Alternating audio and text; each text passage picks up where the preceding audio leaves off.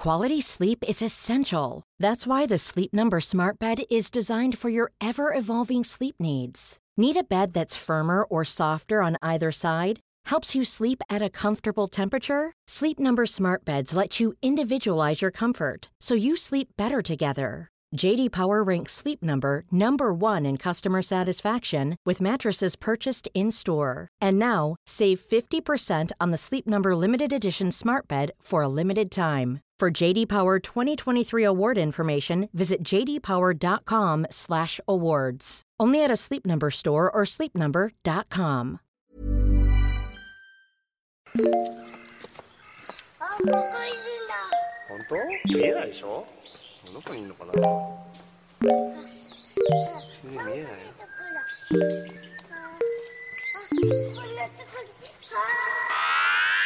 I miss you. What's good, internet? It's Monday, March 30th. What's up, Cado? Huh? Why they put what's... Oreos on the bottom of like a lasagna once. I hate it. Cado, what are you talking? Uh, we're, I'm Tasty. doing an intro. That was sorry. Bleed in. we can't bring that. It's episode 303. I'm your host, Austin Walker. I'm joined by Rob Zacny, Patrick Klepek, and Ricardo Contreras, who you heard already talking about Oreos on lasagna, which I think is not that sort of energy we need to bring this week. Cado? Hang on. I don't- You know what? I don't Right. approve of breaking into the intro. No, mm-hmm. Patrick, we're doing this. I don't approve of breaking into the intro, but I do need to know, like lasagna, lasagna, Italian lasagna, or was it like a dessert lasagna where an Oreo No. would make some sort of thematic no, sense? mm-mm, no. This was like layers. This was, It was like Garfield. yeah. This was some yeah cartoon ass shit for real. Like Uh, Garfield was, has standards. I feel like Gar- Garfield would reject that and say, "Make a new lasagna." there was Oreos on one on. Here's the thing: the Oreos were the last layer put onto it, so there was like kind of normal lasagna layers just start out, and then like a layer of focaccia bread just on top, and then some meat and cheese and Bruh. pepperoni, and then another layer of focaccia bread, uh, and then a fucking layer of Oreos. Um, it I was don't believe. I don't. This is.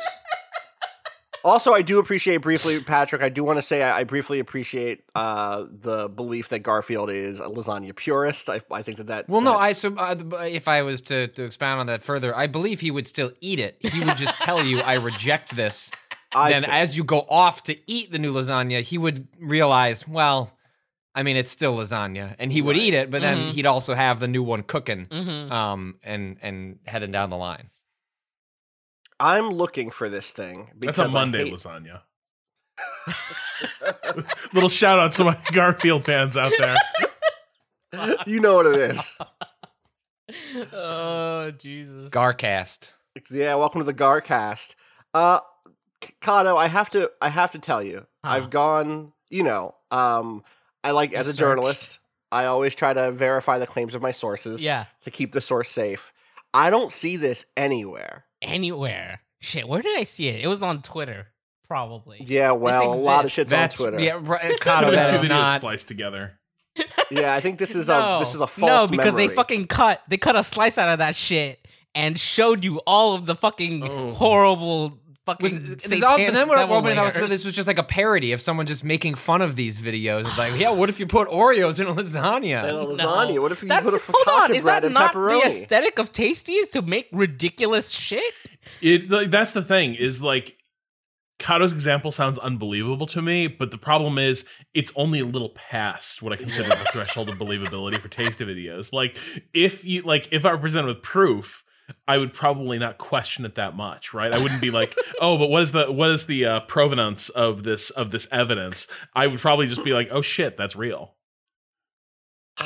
I'm gonna leave it to our viewer to our listeners Yeah. to uh to find, find that this thing. I believe you that it exists. it was real. this is not the time for me to go down a search uh, like a search hole, which is normally what I do in these moments. Instead, we're gonna do a podcast about things that are not Oreo lasagna, which. Phew. Eh. Yeah, you're like, eh, this week. You're like, yeah, we can just keep talking about this shit. Look, honest, you know what? You know, I'm sure we're gonna get into some, you know, how how we're all doing. I just want to know what Rob's cooking these days. Like, I feel Yeah, like I can mark the the where we're at in society based on where Rob's kitchen is at. That's like people have different Oh, markers. that's like, what it's "Ah, where-" called. you put your finger. the show.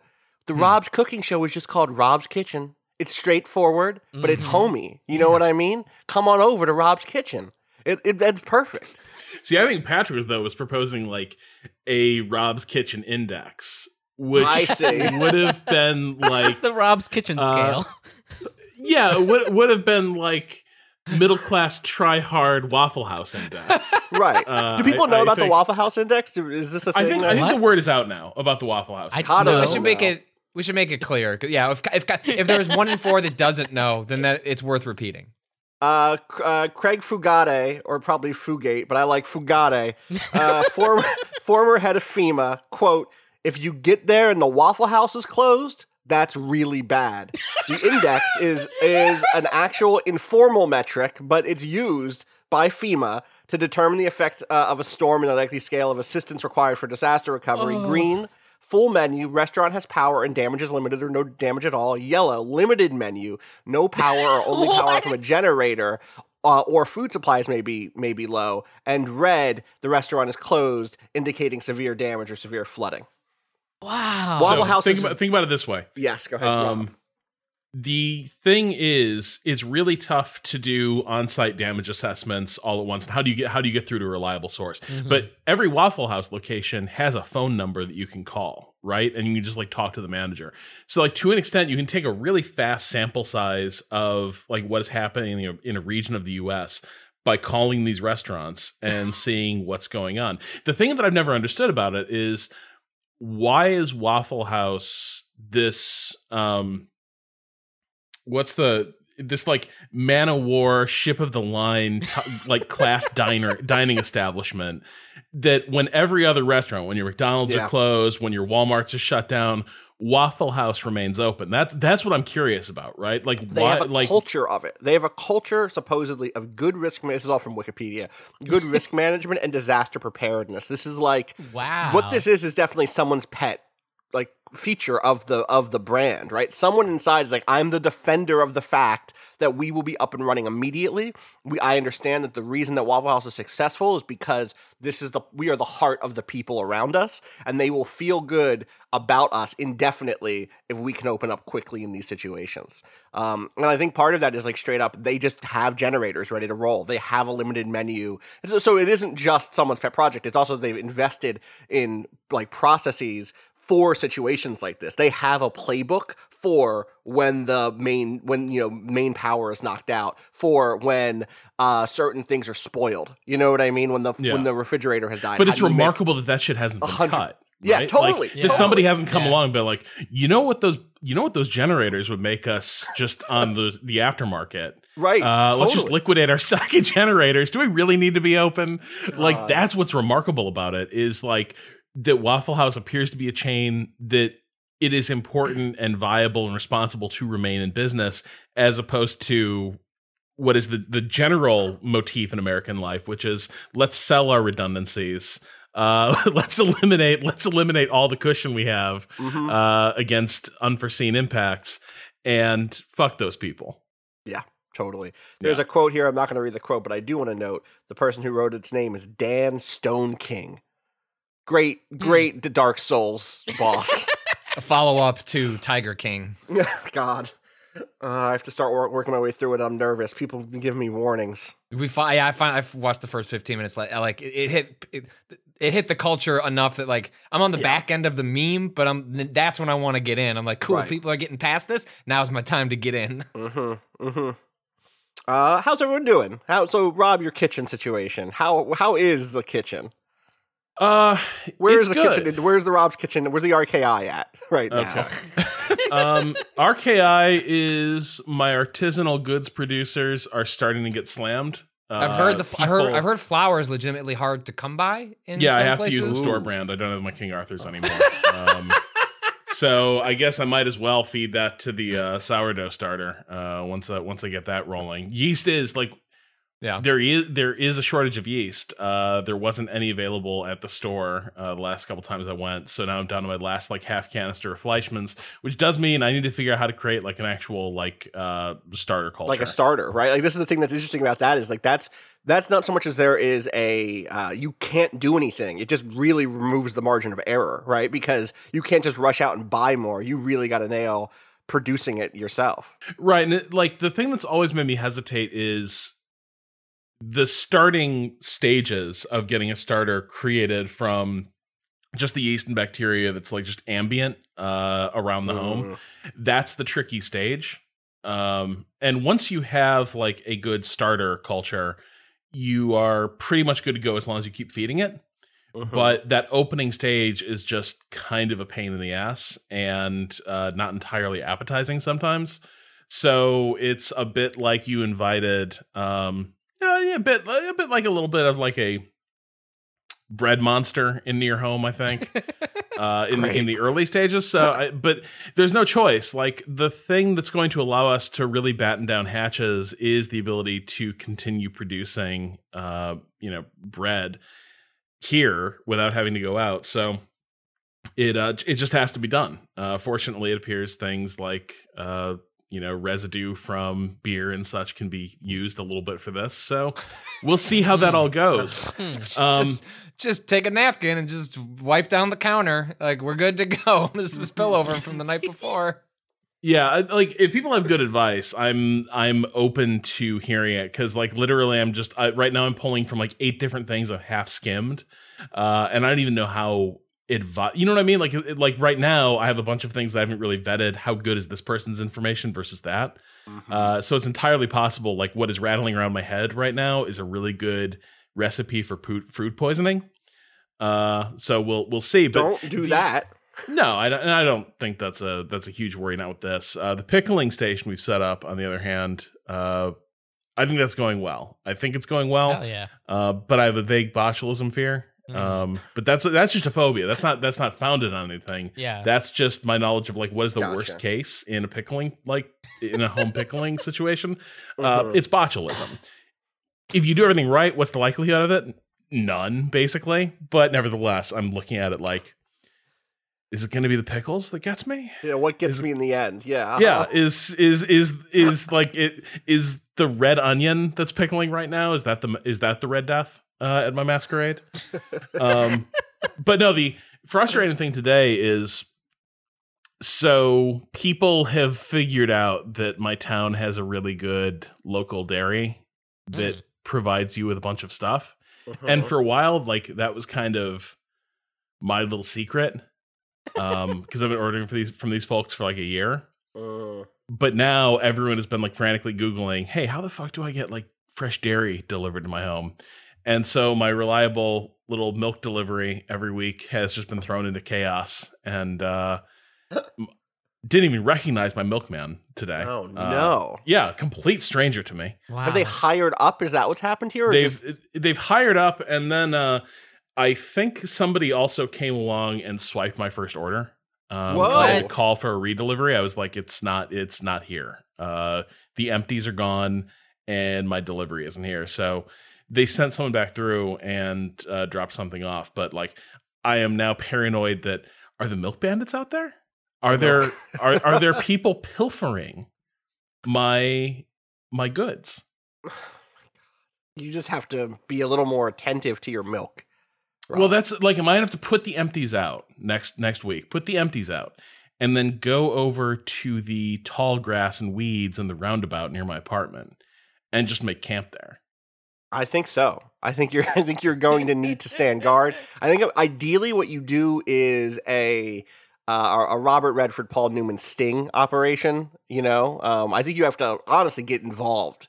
I think you need to understand what the scale of the operation is, and not just who's who's grabbing a, a you know a, a, a bottle of milk here or there, but you know does this go all the way to the top? You have to figure out how big this entire this entire operation is, and maybe you could bring it bring it down from the inside. it could be a maybe make scandal that brings down Northeastern Dairy. It's it really could. It really could. Uh, Patrick, Cado, how are the two of you handling the current um, moment of our time?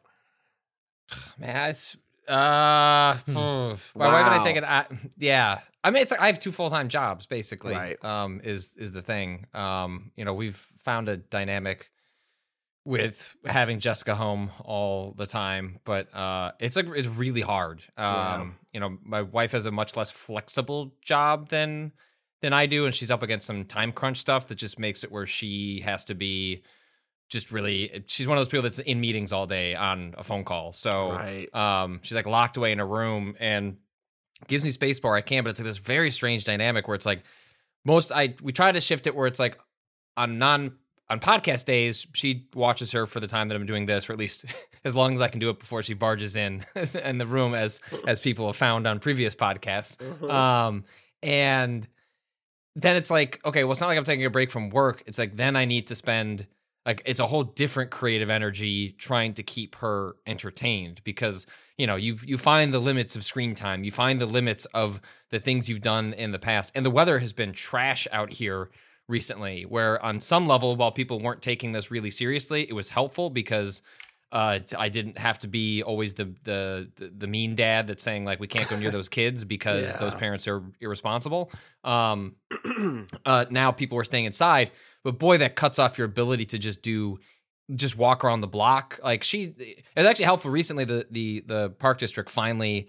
Uh, Illinois, uh, although it's a little bit behind some of the states and is supposed to be sort of a hotspot in a, in a couple of weeks, um, has been really aggressive about precautionary measures. And uh, finally, last week they uh, f- they had informally shut down all of like the parks and stuff like that, but now they formally went and did that because the assholes weren't abiding by it. So now there's like you know like yellow tape and a big close sign, and so at least now I can tell my daughter like, look. There's the close sign. She's like, oh, that's because of the germs. Like, yes, that's because of the germs. Because otherwise, it was us walking by it and kids on the swings, and me just like, okay, my kid's gonna scream and cry because you decided to be the asshole that uh, can't handle um, telling your kid no. So I don't know. It's it's like, and weekends are even tougher because on some level uh, during the week, it's like, all right, I'm gonna I'm gonna kind of ignore my kid for a little bit and work, and like that gives me something to do.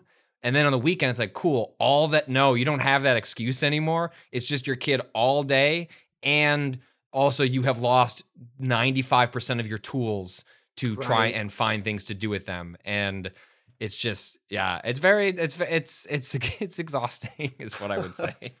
I identify with that a lot. It sounds a lot Mhm. like uh, having a dough rise a couple times. You just live according to that thing's schedule. It gets demanding. It gets pushy. Of course. Um, you just have to be there. Uh, there's no Of days course. off. I mean, That's know, what commitment and and and responsibility really does look like. Cado, you want to talk you? about commitment. You want to talk about running a small town, a small community on an island. uh, in the to, time you of crisis. Get up, yeah. having to get up every day, you know, early. Make sure you get those turnips. Um, Yeah. Mm-hmm. Check those prices. Check those prices. Uh, a friend of the sites. I won't name names. Mm. Someone maybe who used. well, see now if I if I'm too vague, it'll sound like I'm throwing the wrong person under the bus. Oh, this is off to a good oh, start. you know what? You know what? It was it was made public, so I can just I can. I'm just gonna read uh, um, some messages here from Mm. Joel Fowler. ah, Very very pro tip: Do not time travel when you have turnips. Um, Oh, Joel bought a bunch of turnips, and then it hit twelve fifteen, and he had more money, so he time traveled to buy to a Hawaiian time Hold zone. on. What's up? Time travel. Uh, change the you know, you know, gamers gamers gotta like make everything. Oh, did he do, do some international dateline nonsense? He didn't need not even that. He just like rolled the clock back. Hmm. Yeah, but yeah, like he just went like because the okay, so Rob, every every day before every Sunday before noon, um, you get a visitor to your town. Uh, you get Daisy Mae to the town, who is of course the granddaughter of Sal. Was it Sal Joan? Yeah. Uh, Sal Joan. Uh, these are these characters, of course, run the stock market uh, and sell you turnips uh, at a price, and then throughout the week you can flip those turnips for more money uh, in the in the at the like the main shop. And time travel is when you when you you know move the clock around. In this case, what what Joel did was moved it back to when uh, Daisy Mae, this little pig girl, was still around selling turnips. The game knows you do that, and so spoils your turnips. And suddenly, this huge investment Joel had made had evaporated into rotten turnips covered in flies and ants. Uh, and so, uh, that's my advice to you: is don't time travel. You can't win. You can't win stonks by tra- by time traveling. Yeah. You got to win them the right way. Good old American insight and determination Right, by selling them within the week that you bought them. by finding someone Well- online you've never met before and going to their town and selling them for a 600% markup. I think the most American way of handling that would be to force the government to buy your Yes. rotten Right. turnips Yeah, at the six hundred percent markup. Yeah. Uh-huh. You're totally right. 100%. Uh. Fuck. Um yeah, well, uh, that's that's my advice. Cado, your how is your Animal Crossing? We're talking about video games now. Let's do a quick uh, an actually quick Yeah. Animal Crossing check-in. Yeah, yeah. How you doing? Good. I got Mabel. Mabel has clothes for me. Me now. too. I'm, I got some got good shit. I got some good shit. on. It's good. It's Yeah. great. Um, it's been it's been going well in there. I mean, um, I'm getting new. I've, I've got the campsite set up, so I'm getting new visitors. Mhm. Um, so that I can get rid of some of my normies because uh, oh, are you getting ready? You're going to like flip people out? You're What going to be like, get off my fucking island. I want Yeah. better people. Oh boy. I mean, some of them are just like, uh, come on, we can do better than this. this is what your crisis management mayorship. Uh, sorry, you're a re- you're a resident. You're the resident, representative. Representative, yeah, yeah. that means that you have a responsibility. Those are your constituents you're getting rid of because they're quote unquote too normy. I'm No, sorry. Austin. I'm sorry that your district doesn't represent the the demographic you you wish it did, but God. they elected you. Austin, a society is like a bonsai plant. Uh-huh. Right. Oh my And god. It needs a careful gardener slash sculptor. And if Cado has a vision, I have say a what vision. you will. At have least a- it's a vision. I was Uh, you know what? I think dream, it's a different type of a different type of tree. I, I suspect it's more like the tree of liberty, uh, and I think it may be time to water it. if Cado is our is our tyrant, Anyways, so good. the- so it's going well. Basi- Yeah. basi- all said, it's going well. yeah, yeah, that game is great. It's opened up. It opens up more than I thought it would after the residence building is there. Like, there's a Yeah. lot more to kind of chase a little bit. You can I really bought- pick your your I- thing. huh? As You can really pick your goal at that point Right. and say, okay, what am I going to slowly work towards? Right. Um, I accidentally bought a Godzilla without realizing that there was also an upgrade for your pockets in that up when when the resident services opens. I I hate it when I when I buy a Godzilla Just like, when I could have gotten a bigger pocket instead. yeah. Um. um, yeah. Like, there's a bunch of new things that you could buy for Nook Miles. Like, finally, I understand what Nook Miles are for. And it's basically for a bunch of ridiculous uh, decorations, which are fun. One of them being a Godzilla, and also the One recipe. of them being a, a recipe for a Gundam, which Yep. I'm working on. uh-huh. Uh, it's going to that take me a thing long requires time, a lot of fucking materials, huh? it does. The hard thing is going to be those rusted parts, which How only do show you up. even get those? They Only show when- up in, in they show up in the um, Lost and Found sometimes, and then yeah, when Gulliver shows up, if you don't turn in the things to Gulliver, you get to keep them as rusted. If parts. you strand him, Yeah, he's gonna get stranded anyway. His friends don't love him. Don't worry about him. Uh, that's true.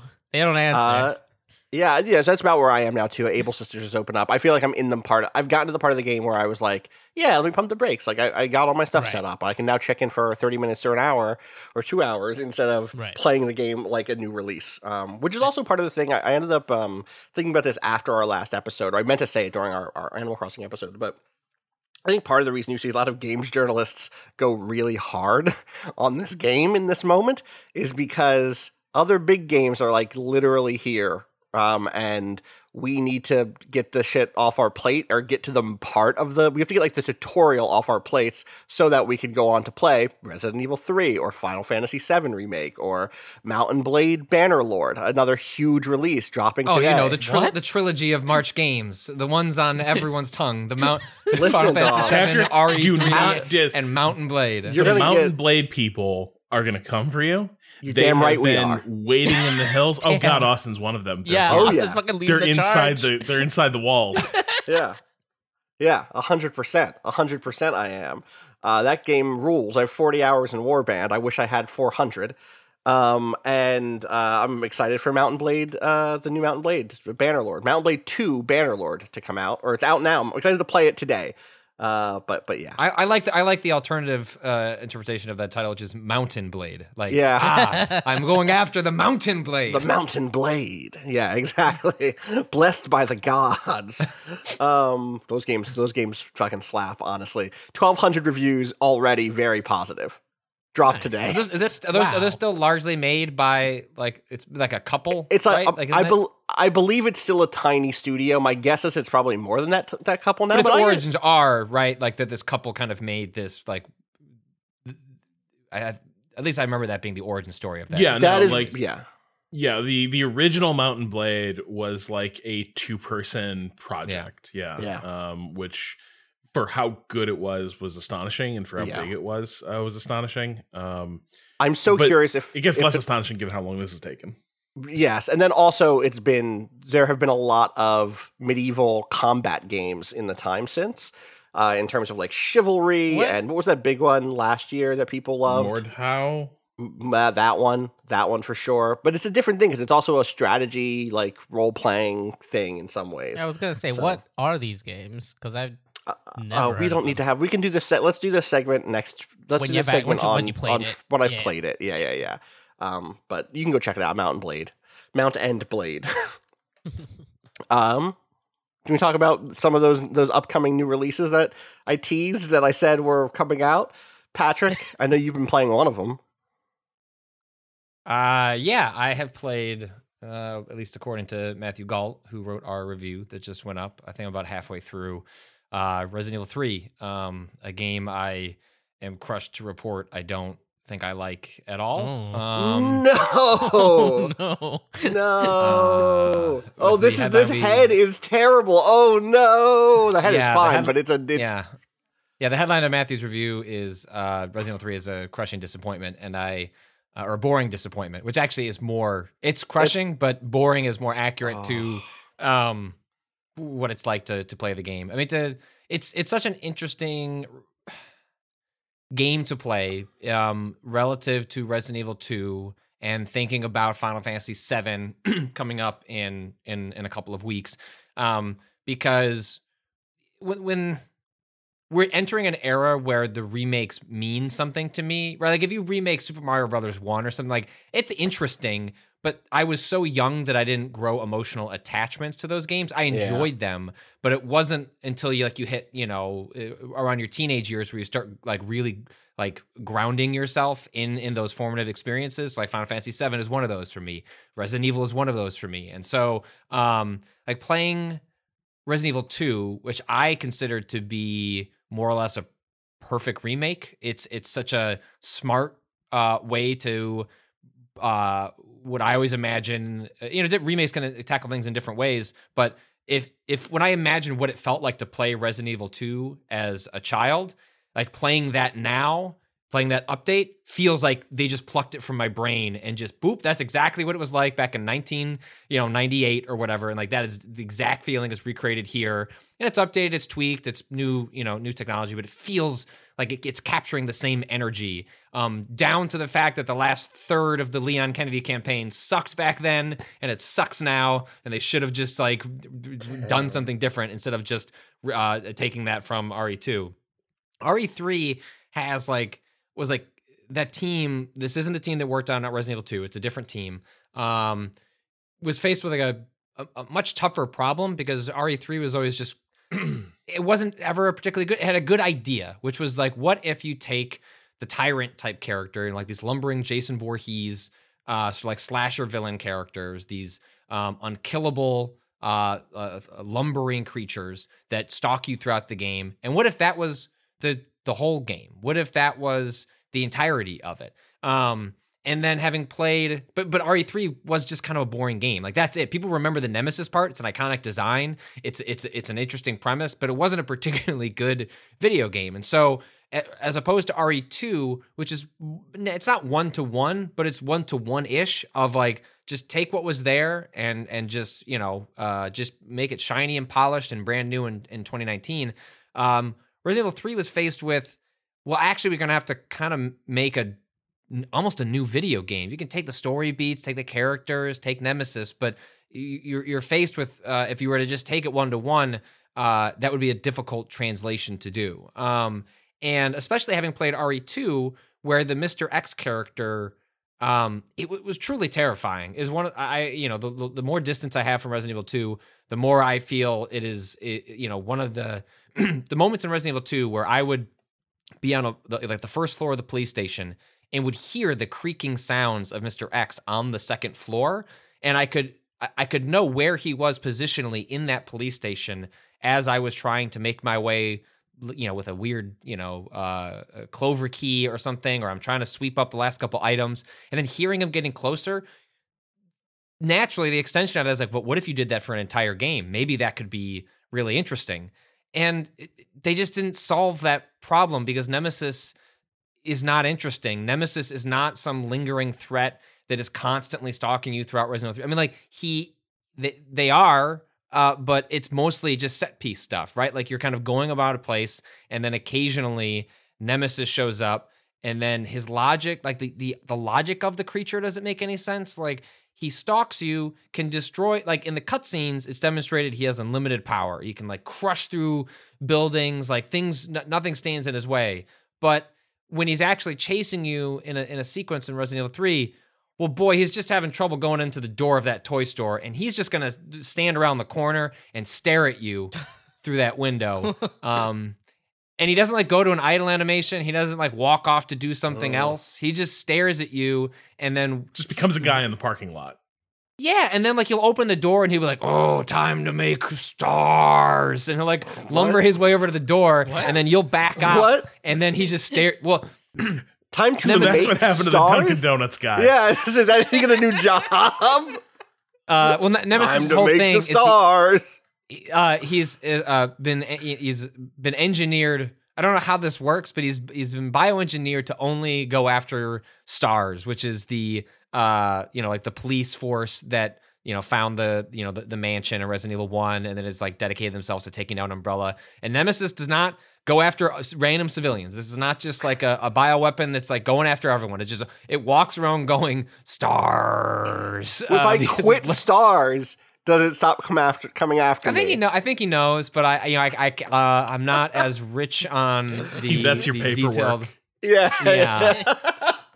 Um, Uh, he's like, I put in my two weeks, Nemesis. Like, leave me alone. you're All right, still you- on Cobra you can benefits. go in- Close enough. Um, and so you know, he has like an expanded move set. Like he can he can uh, brandish guns. He can, he has like this tentacle he um can like shoot at with his arm, but it's just not it, it's not fun to interact. It doesn't feel like a system designed creature in which you're trying to be clever. Realistically, what you end up doing is that in the occasional times when he's chasing you, um, what's new in Resident Evil 3 is you have, uh, at least when you're playing as Jill Valentine, you have a dodge move. And if you time that dodge correctly, you can kind of evade almost anything. Like the screen goes white and it like is saying like, hey, like good job, like you you made it past the thing. Um, and you can do that with uh, Nemesis as well. And so it's like he'll be like winding up for a big punch. It's like whoosh, dodge. But the thing is, like you're running forward and he's chasing you from behind. And the difference in old Resident Evil, which had Yeah. like you know fixed camera perspectives that were largely uh you know like isometric in often uh, was the case. It would give you like a a very specific overview of um an area and if it was doing something that was stylistic it was like what it was hiding was part of the point like it was trying to be that was how it was generating tension but a lot of camera angles in Resident Evil 3 were like if you go and watch like a, a, a- a let's play it's like a lot of them are higher up over on top of Jill Valentine specifically because it's trying to give you like a lay of the land for how to like dodge nemesis. Um, and here you don't get anything like that. It's a it's a behind the shoulder third person game. And so there's all these moments where it's just like i don't even know what nemesis is doing. It's i know it's chasing me but i'm just kind of like slapping the the dodge button every couple of seconds when i feel like maybe it's behind me. And then occasionally nemesis will be like ah you've gotten stars you've gotten too far from me kind of sounds piratey-ish the more i try to Yeah. do this voice for nemesis um he can jump in front of you and like he'll like you know like stomp on the ground um and you know i guess what typified it was i, I just did this boss fight that takes place on the top of a roof and it's supposed to it's the first time uh where you're supposed to like load bullets into nemesis um you know he's, he's an unkillable machine for shoot?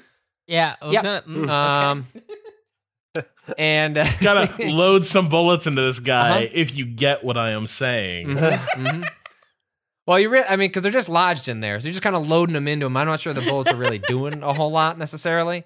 Um, but you know, you're not encouraged to like waste any of your ammunition uh, on Nemesis until like the sequence, um, and then you're just supposed to dump, you know, whatever grenade launcher, whatever shotgun stuff you have into him, so you can just kind of slow him down and you can escape. And the the, the set piece is uh, a rooftop where there's nowhere to get get away. Um, it is uh, uh, an, like an electrical circuit breaker that's of course on the fritz. And like right before you get up there there's a note that says by the way we've put those circuit breakers up there and they're on the fritz. Definitely don't shoot them or sparks would go everywhere. Um which on some level could be charming but the way this game plays it is just not particularly like charming in its uh uh sort of like weird straightforwardness of uh what it's communicating. And so he gets up there it's the first time he can use the flamethrower and I just walked in a s- circle around these two sets of uh, pieces of wood, and I'd wait for him to empty the, you know, his flamethrower liquid. I don't know, like what what goes in a flamethrower Liquid. exactly? It's liquid. Is it just gas Fuel, and it's in yeah. It's a it's a Fuel. it's probably a special sort of fuel, right? It Mhm. sticks on things as part of what it does. Anyway, we don't need and to get into the particulars of flamethrowers. They're gross. um, and I just yeah, I never got hit, was never in danger. I just walked in these like slow methodical circles. Would peek out, hit him with the grenade launcher, and then you know the cutscene rolled. And it's just it's not a scary game. It's not a tense game. It's not a very interesting game. I, I you know, you, you don't want to like review the game that you wanted it to be instead of the game that it is. But my hope for Resident Evil 3 was to take Mr. X and the the the, the systems of Mr. X of a, a thing that is stalking you, and that what is you as a player? What tools do you have? Whether i- in Resident Evil 2 there weren't tools, it was just like using your audio cues and your survival instinct um, to just avoid uh, him. Right. Um, this doesn't build on that in any meaningful way. I mean, Resident Evil games prior to RE4, uh, where RE4 went full action, and RE3 was about that transition between those two. It was, RE3, a- as- you know, RE2 started it to some degree. RE3 picked it up, and it was just you know, it, um, Resident Evil as a series followed the arc of a lot of horror mo- movie series. It's just that eventually it can't be scary, so it you know the set pieces are uh, become more grandiose to to make up for that. Um, and Resident Evil Three just doesn't even try to be scary, and and, specifically, you know, part of the the arc of an RE game is usually like ah for the first like half you're gonna have to conserve your ammo and like be careful about your shots, and then by the second half, if you've been you know a hoarder. You're going to be an unstoppable killing machine, and you're going to have way too much stuff at the end. Like that's just kind of how the game, the way the games are built. And this game is like, what if we just do that immediately. And like within the first hour, it's like I have way too many handgun bullets. I have way too many shotgun bullets. Um, you know, there's one of the cool new enemies is like I don't know how even to describe it. It's kind of like a pinkish flesh face, and then it Hmm. opens up, and it's got these uh, really creepy mandibles. It's a, kind of like a Cthulhu, you know, esque sort of thing. Uh-huh. Um, and when the first time I encountered it, um, it was like very scary because it like lunges forward as it opens up, and you kind of like spam the shotgun and just try and get as many shots as you can get in. It's like a, it takes a lot to get down. It's it was a really threatening fight, and like literally around the corner from that enemy was uh, the grenade launcher and flame rounds, and a note that says, "Hey, by the way, these things are very susceptible to fire." And it kind of instantly kills them. And then I found like seven more of them, but I just shot them with the flame rounds and killed them with one shot from a distance. And it's uh-huh. like, what are you, what are, what are we doing here? What do I? Why even like, put them there? Yeah. So the game is just full of of, of Patrick, like I just want you wanted to know that was the most Breckon esque I've ever heard your voice raise. what are we? What are we even doing here? That was extremely Nick Breckon voice.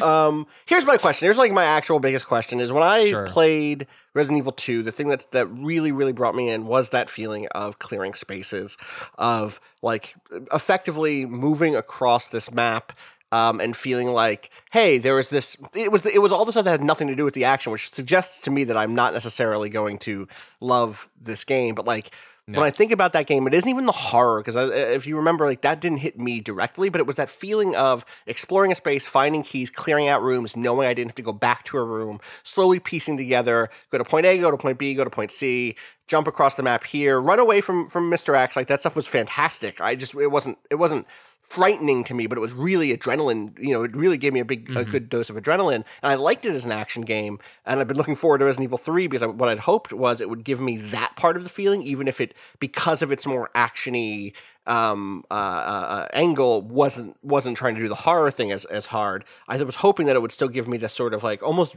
Zelda dungeon clearing feeling. Um, is that just gone here because it's so focused on set pieces, or? It's it's just so it's a much more linear game, and you know RE RE two um, at times mostly in the the uh, police station. Again, this is through the Leon Kennedy route. That's I know that you did the Claire. Yeah, yeah, yeah. They're uh, still very uh, similar though. Yeah. Um. Uh, you know, like the police station for at, at various points feels very open ended. Like you have different options, even though if you like look back, like it's you know it's it's it it it it's very funnel uh, mm-hmm. driven. But there are times where it feels like such a big space and you know, you get a key and it's like, oh, now I have six different things I I, I could go be doing, and I'll go check check yeah, those off yeah. as I, I work through the the new layer of the the place that I've unlocked. Um, and there just isn't at, the point that I'm at. Um, for what I understand, you know, I didn't pl- RE3. I didn't actually play on the PS1 for for whatever reason. Um, so this has been new to me altogether. And talking to uh, Gault, he said that there is at least one location, the hospital, that is the closest this game gets to like a, a, a, a larger space that you're spending a lot of time in. Mm. I'm assuming that must be like around the corner for me and must be like take up most of the back half of the game because I haven't gotten to that sequence yet. But otherwise, no, you are going through very strict linear sections where, um, like the thing they've done in Resident Evil 3 is, uh, you'll go through a space we're you're really just going forward um, from from one section to the next. There's not a lot of um, exploration or uh, and actually in, in, this case the it still has the mechanic of in your map it, it doesn't turn blue until you've collected all the items, which mm-hmm. was very useful in Resident Evil 2. Yeah, I thought that it. worked really well for you being able to eh, to find everything. I found that to be like a, a very satisfying uh, a part of the exploration. Here, because the environment's all that interesting, because there's not that much to look at or do, what I ended up doing is like I'd walk into a space and then the first thing I do is like, is this one blue already? Immediately? Cool. I'm just gonna just just run to the door on the opposite end, avoid these zombies. It like took me out of the experience um, in a way that was working much differently than Resident Evil 2. And even in the spots where they're uh, they're trying to harness some of that, it's just I don't know. I, I didn't find that maybe was, there's something unique to being in a confined, like uh, constrained space, and you know working through the layers of that.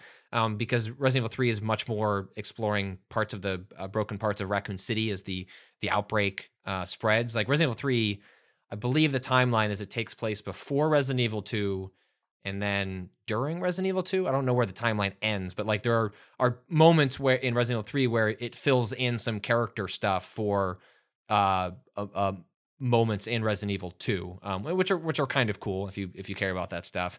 Um, but no, there's really like that kind of Metroidy style uh, elements are just not here nearly to the same degree. Like the closest it gets to it is you'll when you're going through an area, some doors will be locked because they have like a chain, and eventually you can get you know chain cutters or like there's like this uni- universal Raccoon City like lock that your lockpick can get through that is is everywhere. Um, and so you'll carry one of those in an inventory slot, and when you go back through a space, um, you'll unlock those. I mean, to give you an example of like how crude and rudimentary the this game over and over in the same way that I mentioned the the flame rounds being found around the corner from an enemy type that then immediately um, sort of neutralizes the the tension of that enemy type. So one of the first major puzzles in the game, slight spoilers, I guess, um, is uh, a safe where you need to find the combination, like classic Resident Evil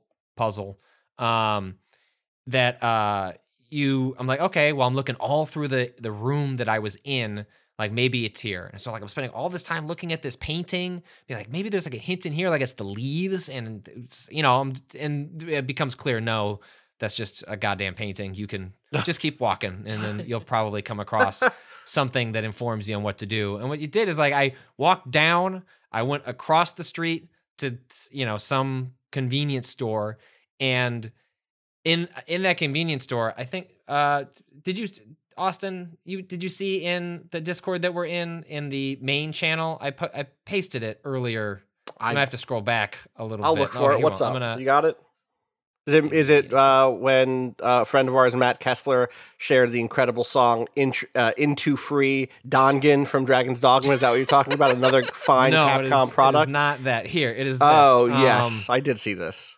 So I walk into this convenience store and I'm wondering like how are they going to cleverly uh, hide the the the combination for this safe? And like no, it's just on this this poster of a highly sexualized uh, women promoting aqua care. Aqua and Cure, please escape to, Cure, ec- please, sorry. ecstasy.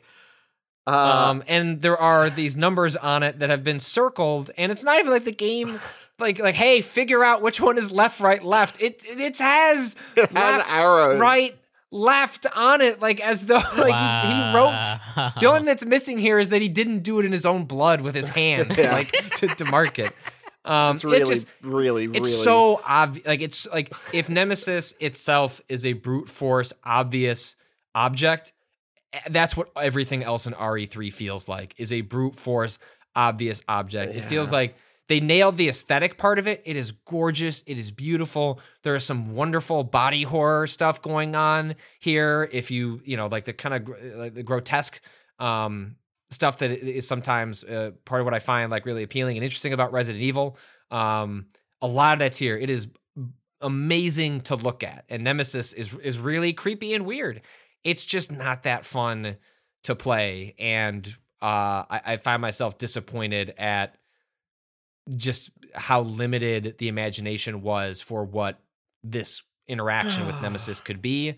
Um, that said, it seems like it's like you know, it's like eight hours. Like it's it's it's like it's fine. Like it's absolutely fine. Like I'm once I accepted what it was, and that normally when I play a horror game, it's like turn down the lights. I'm gonna get a drink. I'm gonna make sure actually the fireplace isn't on too much because if it's too high, then like it takes it's like actually makes it a little harder to see the uh, the dark colors on on the projectors. Like I've got I've got this ironed out. Like this, and I'm not doing any of that in Resident Evil 2. Like my kid's running around. I'm like, it's fine, Jessica. Like the game's not making any attempt to scare me, so I'm not gonna make any attempt to like meet it halfway on like setting up the uh the perfect atmosphere uh, around me. So um, Mhm. it's a okay, beautiful action game, but relative to the highs of RE2 and what I thought was possible for RE3, it's it's not what I was I was looking for. So I think go go in with proper go in with adjusted expectations, and I think I think people will be maybe able to meet the game where it is as opposed to what I was hoping it could be.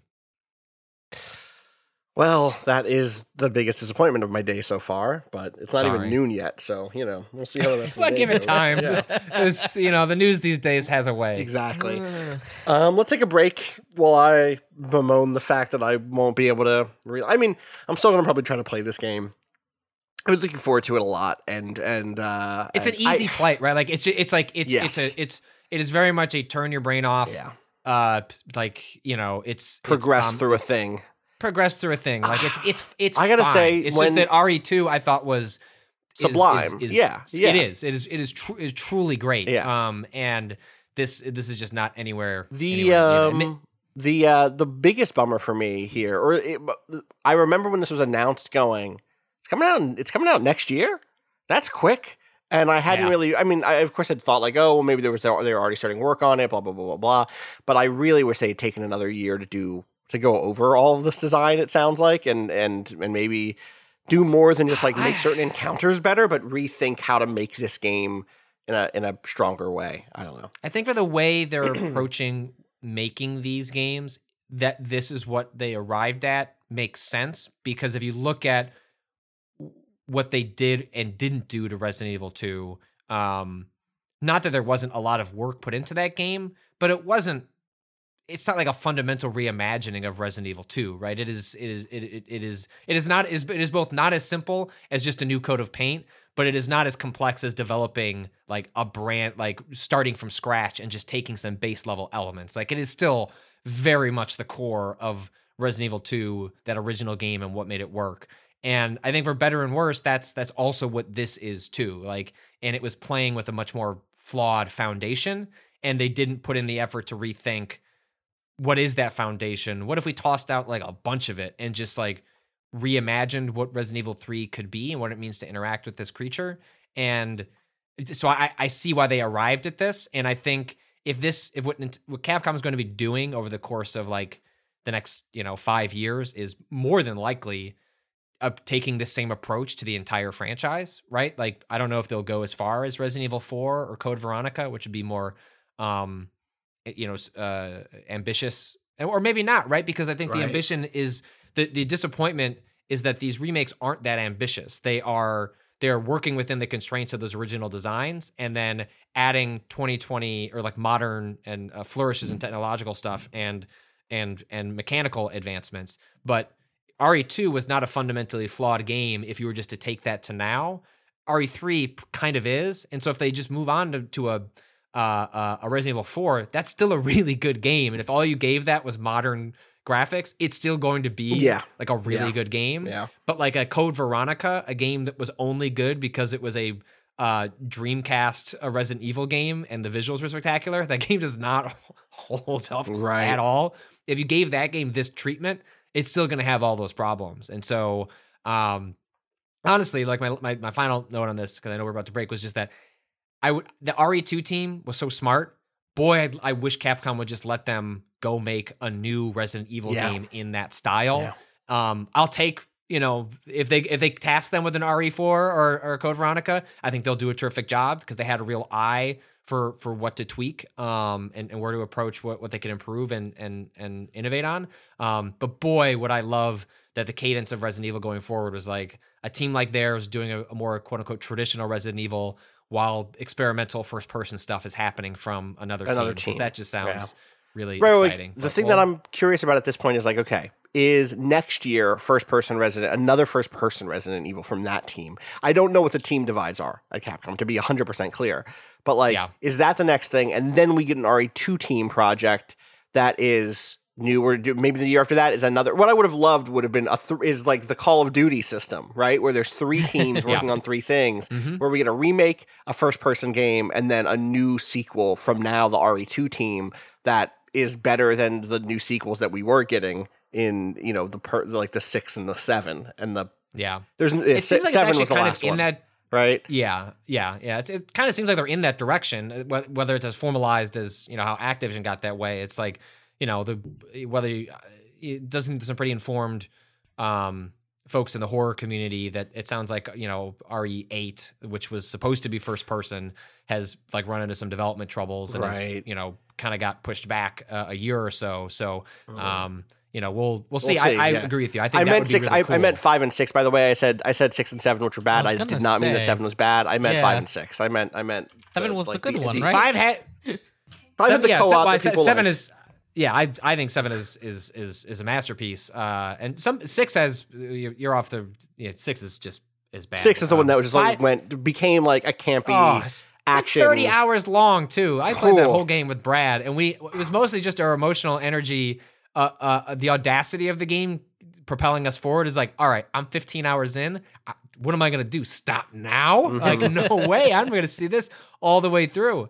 And RE5, I know, has its defenders, despite it being like a patently racist video game. Um, I Uh-huh. know that some people do defend that game's co-op as being like if you look at it as an action game with exceptional co-op, um, apparently it's good. It's just I, I tried to play it as a single player game and didn't like it, and then yeah, and you know, can you imagine what the end guy, the only person who raised those comments about that I know, game, dude, how controversial they were at the time, I- how that would be. Well, one, I don't think that game would get made now, No. probably. Um, No, and I'll be curious to see making those they. comments was like such a big part of me, and then getting the really the backlash to those comments.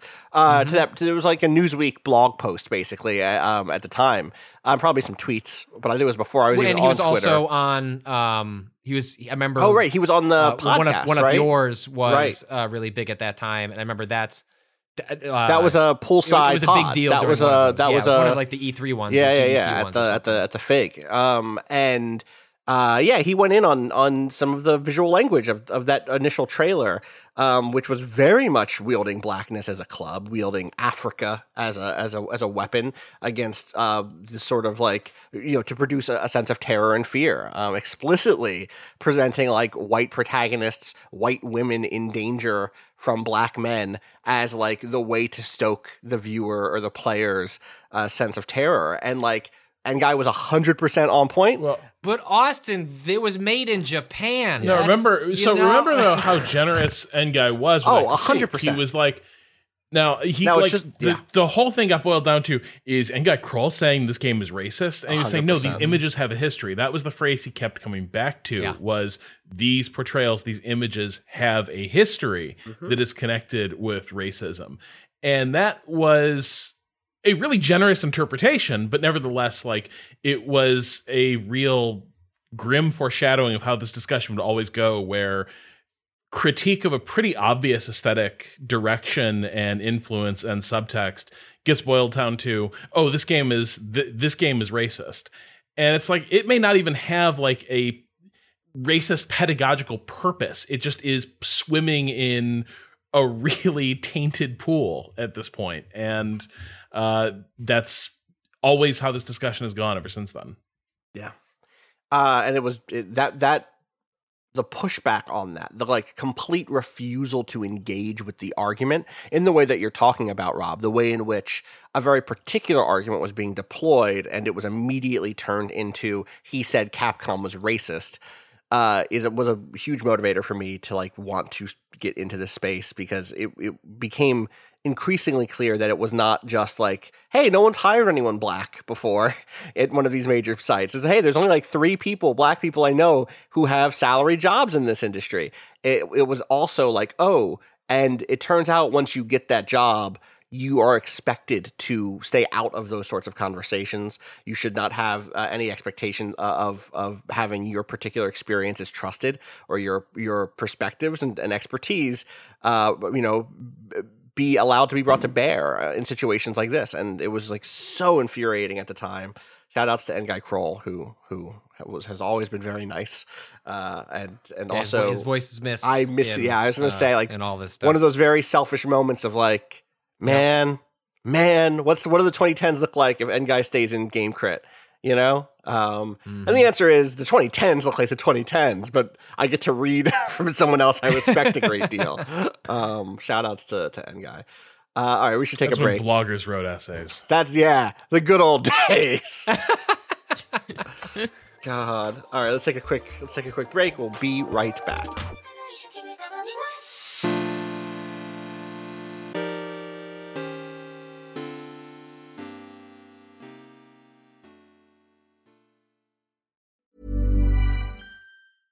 Hey, I'm Ryan Reynolds. Recently, I asked Mint Mobile's legal team if big wireless companies are allowed to raise prices due to inflation. They said yes. And then when I asked if raising prices technically violates those onerous two year contracts, they said, What the f are you talking about, you insane Hollywood ass? F- So to recap, we're cutting the price of Mint Unlimited from $30 a month to just $15 a month. Give it a try at mintmobile.com slash switch. $45 upfront for three months plus taxes and fees. Promo for new customers for limited time. Unlimited more than 40 gigabytes per month. Slows. Full terms at mintmobile.com.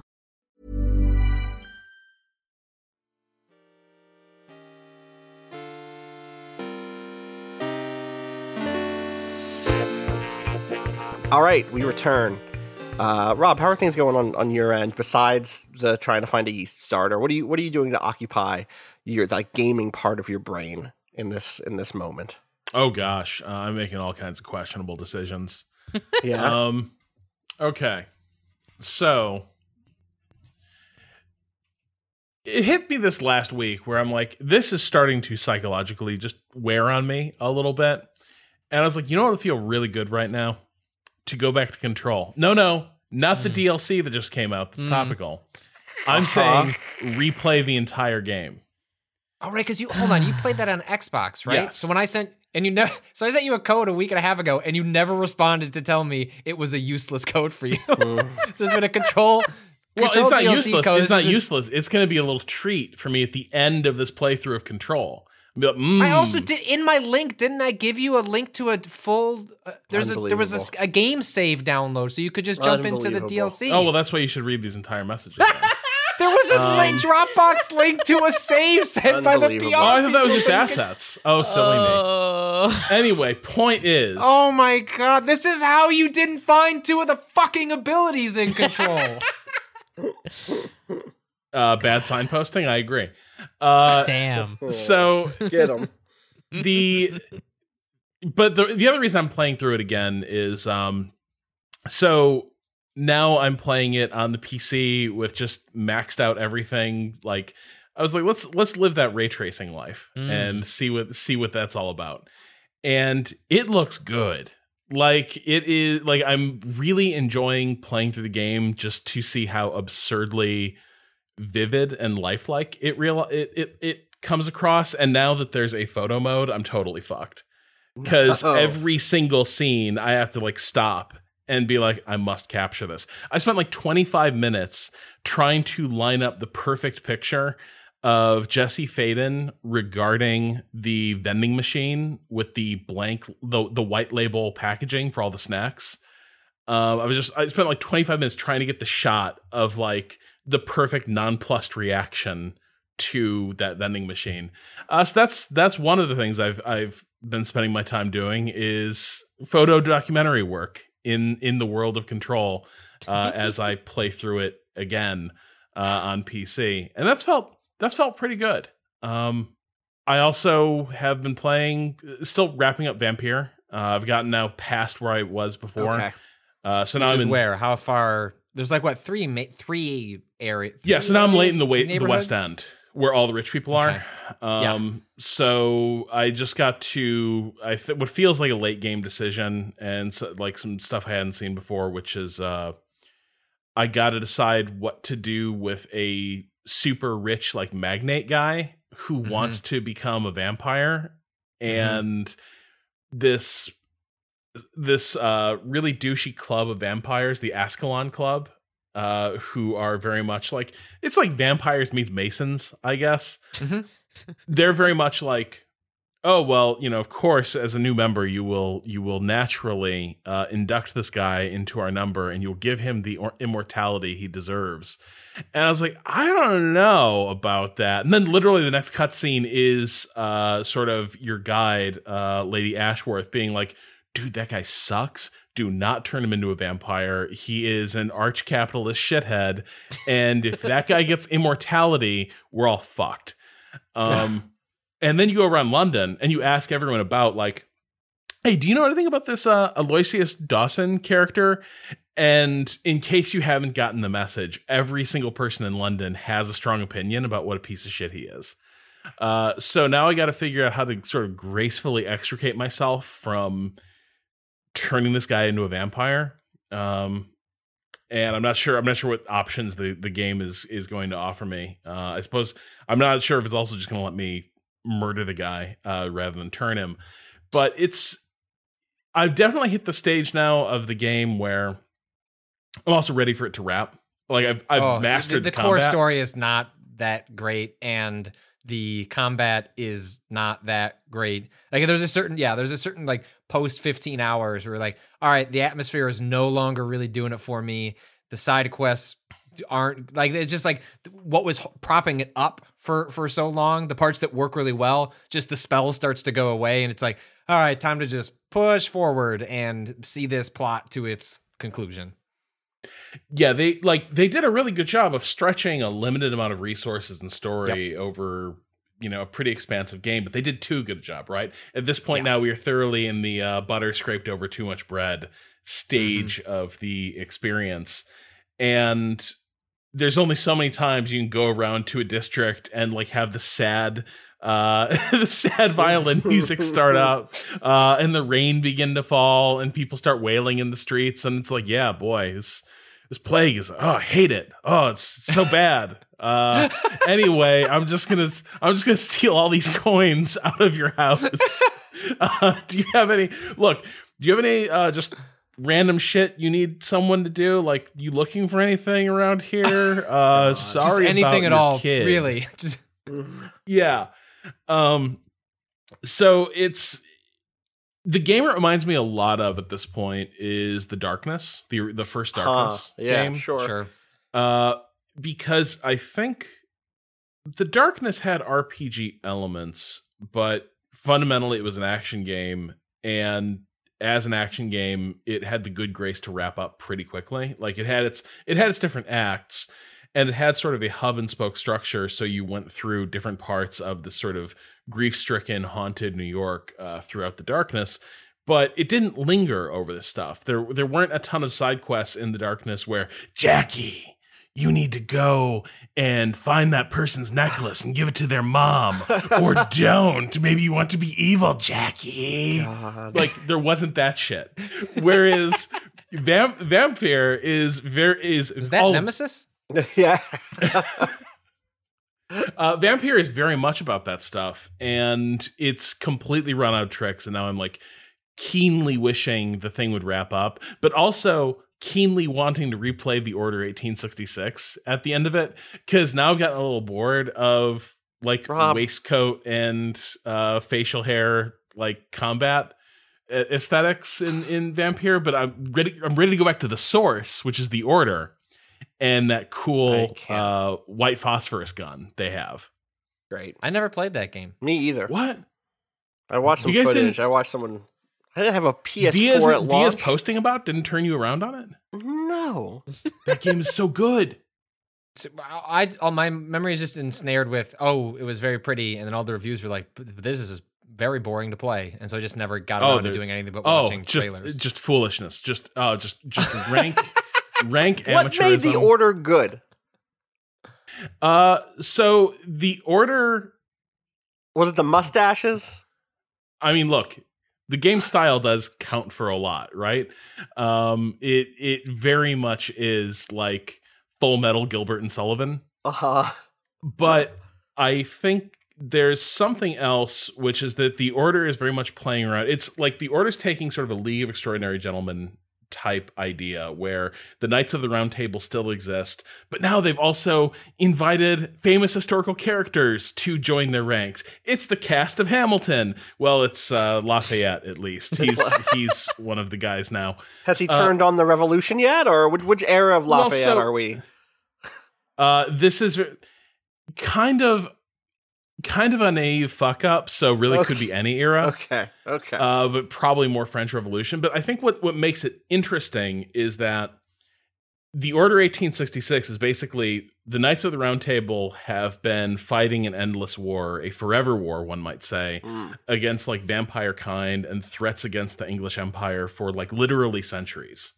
And what do you know over the process of this? These embodiments of chivalric code and honor and decency have turned into just ruthlessly efficient killing machines with absolutely no capacity to question orders or direction or fit their actions into a larger context. Like the Order 1866 is basically a loyal like com like a loyal commando like unfortunately having his first original thought in literal years and how quickly that makes him completely anathema to the organization he serves. How quickly all his friends turn on him how quickly he becomes a traitor just for the first time asking like are we just basically conducting terror raids in parts of the city to keep people in line and quash our enemies? Like Uh-huh. does any of this serve a greater purpose? And the minute he questions that he is of course on the run.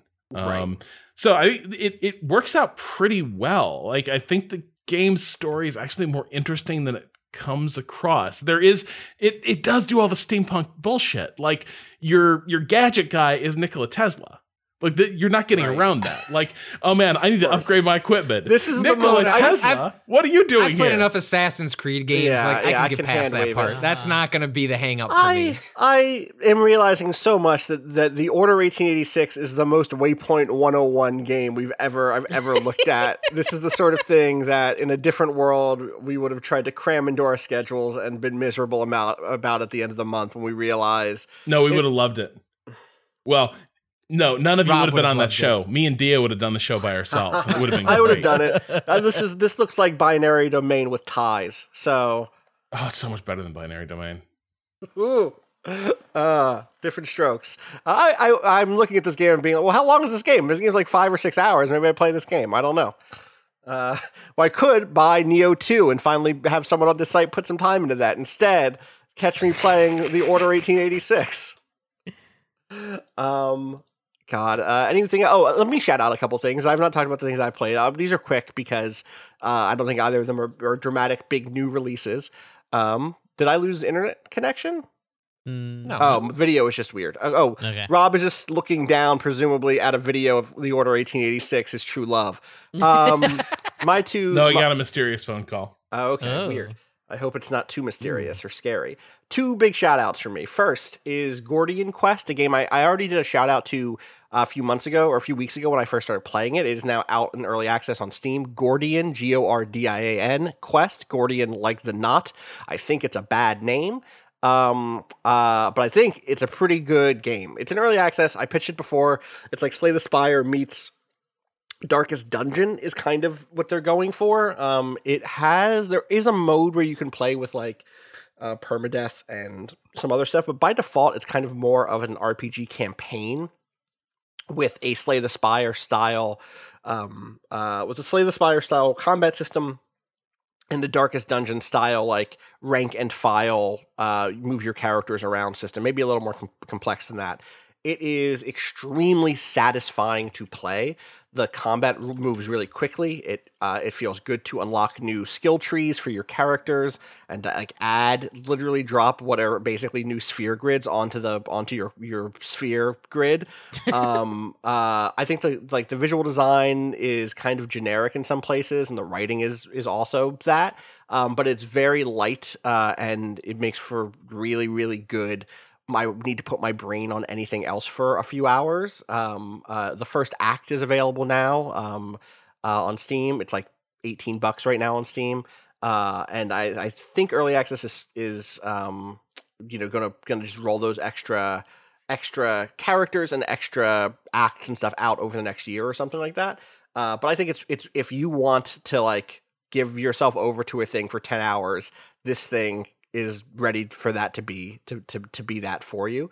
Um, the second thing is a game that I originally played in early access. Again, that was called Gordian Quest. The second thing is a game that I originally played in early access, uh, and uh, having played Gordian Quest, I was like, "Huh, I wonder what happened to that." And then, like almost instantly, I received uh, a message about Deep Sky Derelicts uh, coming to console, coming to Switch, and I want to say PS4 and Xbox One, but at least Switch. Um, uh, this is a game that again is very much a like very much a indebted to Darkest Dungeon in terms of like feeling like the characters are uh comic ripped from a comic book page, like a like a dark grim, you know, silver age comic, uh sci-fi comic in this case. It's about uh kind of scavengers in uh, a a uh, space uh, a kind of dystopic space universe, uh, sci-fi universe, uh, who are being sent into these ships to scout them, to recover missing parts, and inevitably, you know, eventually to locate some like ancient relic ship that you're going to recover for a ma- for like a major corporation who will pay you a lot of money. Um, it again has like a, a deck building element to it as you get um, as your equipment provides cards for you in like the same way that Gordian Quest does. Um, I think Gordian Quest is a lot more fun to play moment to moment in terms of just raw ass interaction, which is so important when it comes to these sorts of like card game RPGs. Uh, it needs to feel good to play a card in these games. It needs to feel good to swing to, to like select an attack from your menu. Um, but the the vibe of Deep Sky Derelicts is very good. Uh, I think it was kind of slept on because it got that early access uh, release that made everyone want to like wait for the big release, and then the big release hit on PC, and like it did okay. But I think it's probably better than than um, I mean, it's mostly positive reviews on Steam, but it's probably better than than the attention it got, if that makes sense. I really like the feeling of like moving through these these and, mapping out these these kind of uh, blueprints of the derelict um, the kind of like tile based map setting up um, you know it's you have this resource that's constantly ticking down that is just like energy for your gear. Um, and you can set up like energy generators that make certain tiles free to cross over. So like you can kind of set one of those up at like the choke point or at like the entryway to a big hall. That way, whenever you're exploring this main the main area, you're not burning through energy. There's all sorts of interesting decisions uh, layered on top of each other. Uh, so shout outs to those two games, which have which have been giving me the exact sort of brain scratching uh, I need in in these troubled times. Um, so, so yeah, those are my two my two quick shout outs. Um, anything else we want to hit before we wrap up? Uh, Uh, I want to shout out uh, the the Room VR. Um, but usually what happens is like whenever some big VR game comes out, it like then I'm like, all right, I haven't before I put all these cables away, like try and spend some time with uh, other VR games. And um, so because of Half Life Alyx, which I liked a lot, um, then my thought was, yes, I'm gonna yes, I'm gonna get there, Austin. I'd see. I, just see you. switched. I, see just switched pace. the. I switched to a better link. It's fine. Uh huh. Yes. No. I definitely wanted to bring that up before we before Mm-hmm. we wrapped. Um. Uh. Yeah. The room is a uh, started as a iPhone and iPad puzzle game. Um. With it's very uh, Lovecraftian sort of uh a theme, at least aesthetic theming.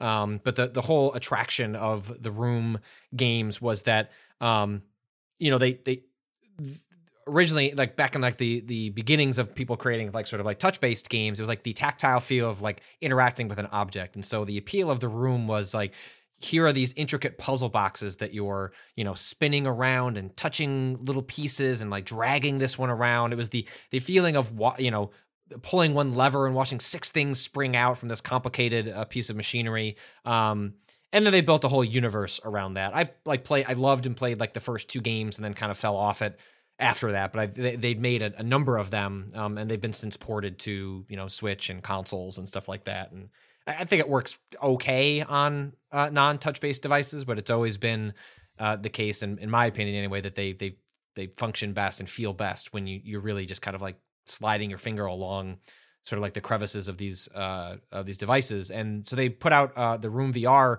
um, a couple of days back, and I played about 90 minutes of it, and it's uh, it's really neat. Um, it's uh, it's a different sort of tactile feel because obviously in this case you're not touching a screen; you have these controllers, but like the main interaction point is gripping things.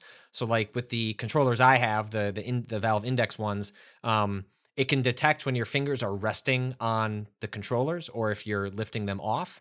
And so you can do that individually with all of your fingers, or you can like do it as kind of like as a fist. And the way the game works is like if you're grabbing objects, you need to physically like close your hand with uh, some amount of uh, weight against the controller, which then will then grab an object. So you're doing that to, you know, grab a switch or like to. There are a lot of uh, objects where you like have to spin things around, and I'm I'm having to like put my hand in weird locations to alternate between them in order to um, move things around. Or there's a rope that I had to pull, and so I'm doing that, and I think it works really well. Um, it's it's it's gimmicky in the ways that VR uh, is good at, um, and the puzzles themselves are really really well done. So I've enjoyed the 90 minutes I've played. If you've liked the room games before, this is another good one of those and interacting with it in a different style has been uh, satisfying. So I I think that's on PSVR and uh, the Oculus stuff and also on Steam for various uh,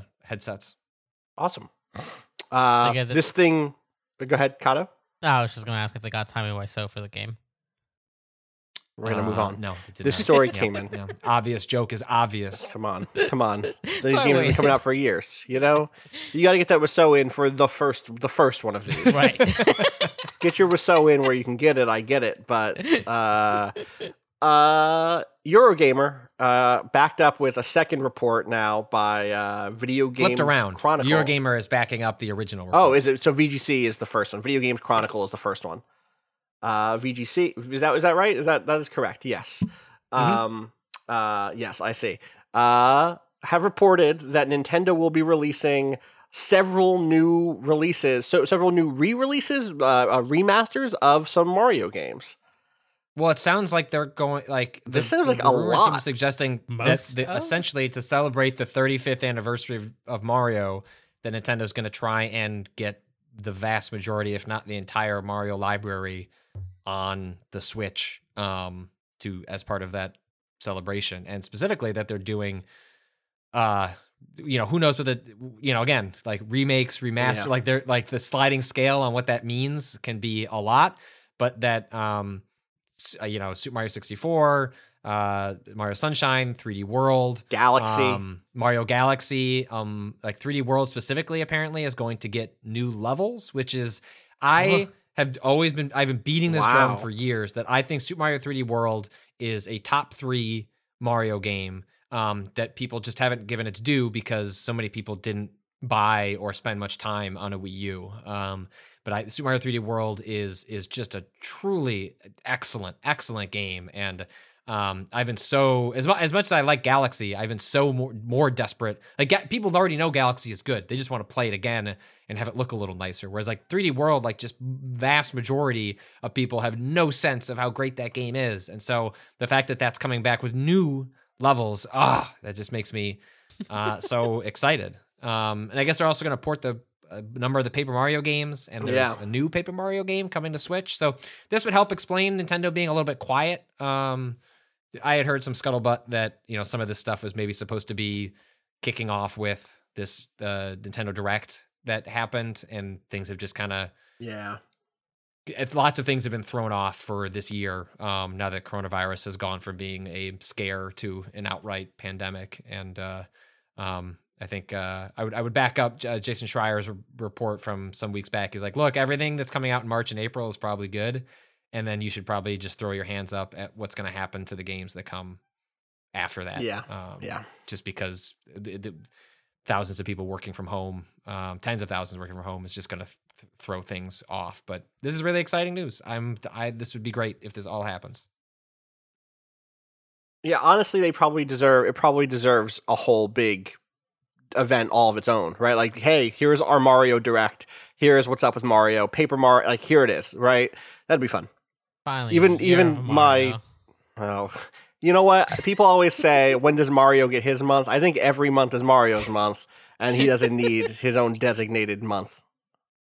Now in my personal year. Mario, opinion. Sun- Mario Sunshine, like a remaster of Mario Sunshine. I want a reason to replay. I'm also a Mario Sunshine stan. Like I've like What? I'm, I'm here for What? Oh yeah, I, I, I like I won't go I won't go to the the mat for it, but I I think it is di- it is disproportionately disliked for like how interesting I, I like that game. I, like whereas 3D World, like I'll go, I'm ready to fight. Like I'm throwing it out Yeah. on the streets for Yeah. for Mario 3D World. Mario Sunshine is mostly mostly like I don't think it needs to be the punch. So like I think with Mario Sunshine, people become stands of Sunshine because people who don't like it really don't like it. So then people who liked it end up like being like, well, you're an asshole for hate. You know what I mean? Like it's it's like it because it pulls so so hard on both ends that people end up, uh, uh I think maybe overstating their, uh, like I mean, I liked that game when it came out fundamentally because it was just a different way of interacting in a Mario Mhm. space. Like it was just it's weird. It's a it's a weird video game, and so I'm hopeful that a remaster or something like that would i mean it would have to like have the controls kind of like rethought um in some ways so i'm i'm curious anyway mario more mario Patrick, I need you to know that on our side, you've been cutting out for most of your beautiful defense of Mario Sunshine. Oh, so I only heard enough to figure out that Patrick staked out a very bold position for something that ultimately amounted to damning Mario with faint praise uh, during that entire. Like, I'm a stan. Like, yeah, it's not very good, but people who hate it hate it too much. And I'm gonna die on that hill. that's yeah, that was it. That's basically the that's argument. not that's you know what i'm gonna go that's that's yes sure that's close enough that's fine Mhm. That's what I heard. Um, the uh, yeah, I, I, I am, I'm curious to see how much of a remaster is a remaster in some of these instances. Um, what, what all they could add that could that could be very fun. Uh, or like how they change presentation stuff like that. Um, uh, Also, real quick, Patrick, I need you to I need you to to weigh in one more time on one thing that I watched you beat this weekend, Mm. uh, Ori and the Will of the Wisps, because I watched you wrap that game up, uh, and I'm Yes. curious. Uh, yeah, I really, I really liked with you. Yeah, no, I, I loved Ori and the Will of the Wisps. I think it's a, I think it's a great game that still has some technical issues that wait for the next. There's a big patch coming. It was supposed to come last week. I guess it didn't. Um, uh, so wait on that maybe. Um, but I think it's a really, really, really good game that uh, identifies a bunch of the flaws of the first game and and builds upon them tremendously. Uh, my my problem was, and I'll end up writing a blog about this this week, is that the ending is confounding in like the moral lessons it tries to impart about I don't know victims and how they choose to like exercise like work through their abuse and with and aligning calling those things evil and calling people fundament who are abused fundamentally evil Bro. people that choose to be evil. There's a line that And it was just hits. like- There's a line that hits and towards the very, very, very end of that game. I won't spoil what the line is, but I was No. shook. I was like, "Whoa!" like, gif of that kid like whole body convulsing and going backwards. Like that is hundred percent. Oh man, really, truly. Yeah, it's it's it's it's it's yeah, it's I'll end up writing a spoiler bit about it. It was uh yeah, it I mean it only underscores the the story was pretty light and it, it got away with having a light story in the first one because uh the world and the mechanics were were were really stellar. And in this one they try to go a little story heavier Mhm. and I think only expo- only exposes uh, some of its issues even more. And yeah, that line in particular, which is a, an arc of the whole game, um, Right. Regarding Yeah, yeah, like the, the main the main basically like without explicitly spoiling like the ar- the arc of the main villain when it is revealed more about their nature and what has happened to them and then where the game lands with like where the narrator like how they choose to characterize this this villain is truly breathtaking in uh how shitty it treats the the, the like the villain is the hero. I'm I'm on their side now actually. Or, Ori is just this dipshit going around just wrecking stuff and maybe this this villain needs to be reconsidered. Yeah. Uh, well, you know, I'm glad that most of the game was still good. I, that last section I watched you play is what I wanted from earlier sections in terms of the ways in which you were like linking together so many manu- like so many uh, platforming uh, things together. And I know again, I'm not the platform person, the platforming person, but that stuff looked fantastic. That final area seemed really, really fun. yeah, you were just like you're yeah using several moves to like keep yourself in the air in a way that uh I I wish I wish that game had more optional difficult areas where like if the main just different ways for you to like look, you know, hey, you want to stretch your wings out here like we've set up parts of the world that are going to, you know, let you do that Yeah. and instead of it just being the last like fourth of the game. Um which makes sense for the arc of it, but it's just once you get into that like flow state and you're using everything in front of you, oh, it's like just it's so good and I just wish there was I wish there was more of it. Yeah. Um, I think that that's it. I think I don't have anything else to shout out. I don't think I have anything else to. Still, other news that I'm itching to talk about. I don't think, unless anyone has anyone else has anything else. I think it is time to truly finally wrap up. Go on with our Mondays. Uh, you know, the Able Sisters shop has opened up in my town. Uh, I need to go buy some some glasses, some cool new shoes. You know, so I I I got work to do. I actually have to deal with taxes today. Today's my finally get my fucking taxes together Uh, day. yeah. So Wasn't all that extended? uh, yes, but I have weird friends at the table means I have like a, a n- whole other thing to deal with, and I'd rather just get it all done now. Also, I don't know that the state of the New I don't know what the state of my New York tax extension is. I think that might be still currently due on the fifteenth. So we'll see. I don't know. That Cuomo guy seems like he's just incredible, and everyone loves him now. So I'm You mean sure President he will, Cuomo? He will sort I you right the can't fuck do out. this. I fucking cannot do this. This motherfucker. Uh, Weirdly don't yeah, too. don't buy the hype. If you're like, if you've been like that motherfucker Did seems you not see the presidential. Jezebel thing, Patrick? No. Do I don't Oh. want Oh, it's to about now. crushing on Andrew Cuomo. It's- Listen, I'm not telling you you can't crush on whoever you want to crush on. Crushes are bad. Crushes are fleeting, and they are they are and often irrational. and ira- often almost just deeply irrational. Um, get you into trouble if you follow them. I don't mind you being like that man. I would fuck.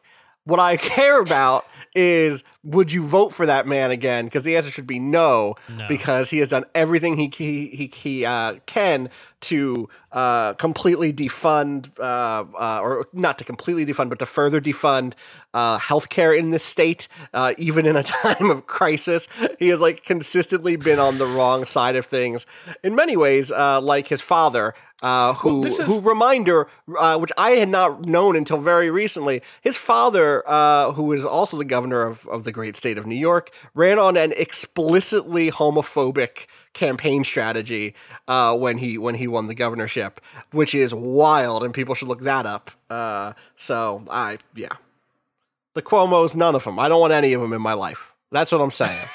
Well, I think this is the. It's just very frustrating that like, partic- I think the medium of getting news through television has this amazing power to erase context and the past. yeah.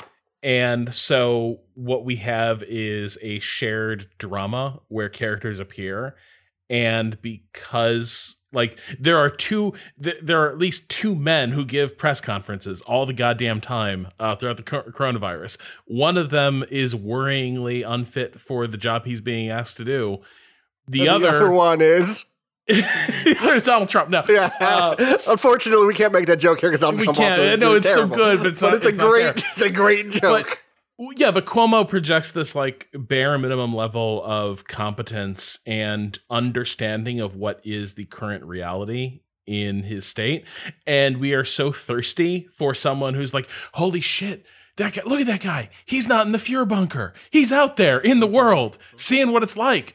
I love that man. I would die for him I would di- I would die and for him. And what he spent his life in public doing is completely absent from that right Yes. like he shows up on like at the hour of crisis that he's spent years guaranteeing would go worse for the state of new york his appearance on television forgives him all of that it's Yep. it's exasperating Well, I think it, it especially helps him because he's he's able to be the foil against two different yes. rivals, uh, Donald Trump and and Bill De Blasio, both of whom have uh, been much worse and in, in different ways.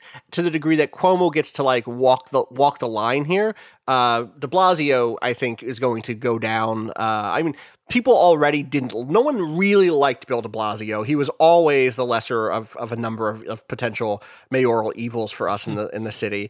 Uh, and uh, the way that he was so flippant in the in February about the COVID nineteen, I think is is going to bite him in the ass for the rest of his life. Um, I think will really spoil uh, his chances in, in popular politics and in big city and state and, and federal politics um, because uh, he was one of the people who was the most like, hey, get out there. Listen, you don't have to change your, you just have to be more careful, social distance. Hey, here's a great movie to go see, which is not the right attitude to take um, because he seemed, I, I said this at the time, he wanted to come across like, you know, your older brother, your best friend more than a parental figure, more than a, a, a, a figure of governance and a figure who is willing to, to make a hard call. Meanwhile, uh, Trump has has really moved between conspiracy theorist and authoritarian uh, at, to the degree that now uh, he is explicitly victimizing, but putting Cuomo in the position of victim, letting Cuomo play the victim uh, when in fact the real victims are the people of New York, uh, in which uh, Trump is now uh, asymmetrically uh, assigning aid to different states, which if you haven't read about this, Which is a pattern he'd also- already established. Yeah, of course. Yes, yes, yes. yes. He'd already been playing favorites, but I think people expect that to be. I think. I think so many people have a low key, um, ha- ha- have like a low key realist in them, where they're like, well, everybody. Eh, There's like a little David Plotz on everyone's shoulder that says, "Listen, it's human nature to have favorites. And in any given administration, there's going to be, you know, fluctuations based on personal relationships. And that's just the way it is. And what you need to do is build those relationships. Part of a good governor is to is to have a good relationship with the federal branch. And da da da da da. But I think a lot of people expect that to go out the window when a crisis happens and the president goes, all right, get it done, like help everybody. And in this case, what Trump has done is not done that at all in such a way that uh, the discrepancy between what states like New York are getting and states like Florida are, are getting in terms of what the requested aid is, is remarkable, is like scary. Um, uh, it, it like this is, it truly really is this, this sort of necropolitical stuff uh, where the, the those in power are, are able to wield the the kind of weapon, uh, the, the control over death by by determining who gets the bit the bare necessities of life, right? Um, Well, and this and is- keep their and hands clean while Governor- doing it. And this is something governor can't really like. Governor can Right. go pick a fight on the airwaves and see how that works out. Maybe it will, maybe it won't. But this is really a fight that, like, honestly, if anyone should have been lowering the boom on this shit, it probably would have been Nancy Pelosi these last couple of like, ever 100%. since she took control of the House, right? Like, no, no, no. If we earmarked funds for a thing, it's going like you are paying Puerto Rico or nothing else is happening, Yes. right? Like we we said this money has to go here. That's not up for debate. We control the the federal budget that money is going out to the people it's meant for. Yep. And when that when that line wasn't defended, the door open to this. And once again, we're seeing the money get fucked with. And instead of any sort of hardball negotiation, we saw the CARES Act, uh, which was, my God, won't someone think of the banks? Someone Won't, so- please. won't someone think of Boeing? Will someone please listen? They're bad at making planes already. What if we could give them money now so that they could waste this also? Please. Uh fuck. We can't get into the CARES Act. We we don't have the time. Uh I we know- can't shout out the Instacart strikers, though. Good for them. Yeah, absolutely Yeah. good for them. That started today, correct? Yeah. Uh, Uh, so, which it'll be interesting to see how that plays out, uh, because as I understand it, Instacart was already at a huge backlog for orders. Um, I'm not sure if that's national, but I do know that in in this area, I was talking to. So I have a shopper who was ex Instacart. I use a service called Dumpling, uh, which is pretty cool. You sort of have a direct relationship with a shopper. Uh, they get a higher cut and pretty much all the tips. There's no in-store markup. I like it. Um, it seems like a pretty young service, but it seems worker oriented. Uh, It Mhm. seems like a cool alternative. But I was talking to one of the shoppers, and they were saying that Instacart around here is basically asking you to schedule your delivery orders like two weeks out. Uh, so I'm really curious to see how this how the strike plays out because it has the potential to be especially disruptive. Uh, but the thing that does scare me is also, man, if you've been waiting two weeks for your order and the strike happens, that's going to like there are people depending on orders and they're going to be in an awkward position. I think the strike is absolutely right, and this is on Instacart, mhm. but it's one of those places where the effects of it do get sticky, right? Like there there is no way to there's no way to hold this line without inconveniencing some people uh, in in the short term to defend the self the safety and well being of a larger group over time. Oh, what a fucking time. Uh, to all of you listening out there, I hope you are all staying safe. Uh, for those many of you who I know are going to work still because you are in an essential job or because uh, you're in a place where there have not been safety regulations put into place that, that uh, you know keep you at home, uh, or where you literally are in a position where stopping work right now is impossible, or, not going into the workplace would be impossible for you financially, and and you know you don't have any other way of, of making money right now. I you know hearts go out to you uh, hearts go out to those of you who are working from home or staying home uh, be safe uh, do, take the precautionary measures that that uh, you've been informed are the right ones for your for your situation uh, you know that our hearts are with you. Uh, unfortunately, that does not keep you safe. All it can do is hopefully boost your morale a little bit. Um, we'll be back later this week with more. Uh, uh, I'm going to play some Mount and Blade. I don't know what else. What else is, is shit out this week? Is is what is RE3 the big thing? RE3 was the big thing this week, right? Yeah, but it's not out till Friday. Okay, so think so I will not weigh in on that, but that's fine. Uh, I hope everyone out there who's settling into their Animal Crossing routines is is uh, having a good day, and having a good time. I hope I hope that your island is as, as peaceful and and beautiful as as those of ours are here. Um, let's get into April. Here's what I want to say: when we next record this podcast, it's going to be April. April's going to bring a new energy. April's shit. gonna we're gonna turn this ship around. I gotta catch a string. I feel like you're Okay. cursing us. April is Yep. it. I feel Listen. like in the in the movie version of this, you just said that, and we hard cut uh-huh. to like mid April, and yeah, Uh, Rob is covered covered in bacteria. it's like I, I tried to call. What is a culture? I'm the I'm culture the now. culture. Yeah, exactly. don't you want to see my Stars. Bread. Bread. Yeah. Starter. yeah, exactly. All right. Uh, that's going to do it for us. Thanks, everyone. Uh, as always, thank you to Boen for letting us use the track Miss You off the EP Pale Machine. Find out more about that at waypoint.zone slash B-O-E-N. You can find me on Twitter at Austin underscore Walker. How about you, Cado?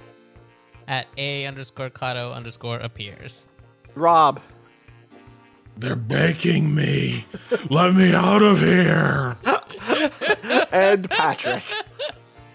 Patrick Klepek. God. As always, you can find everything we do, twitter.com slash waypoint, waypoint.vice.com. Uh, as always, also, also as always, fuck capitalism. Go home if you're allowed to. Otherwise, good luck in your workplace. Uh, peace.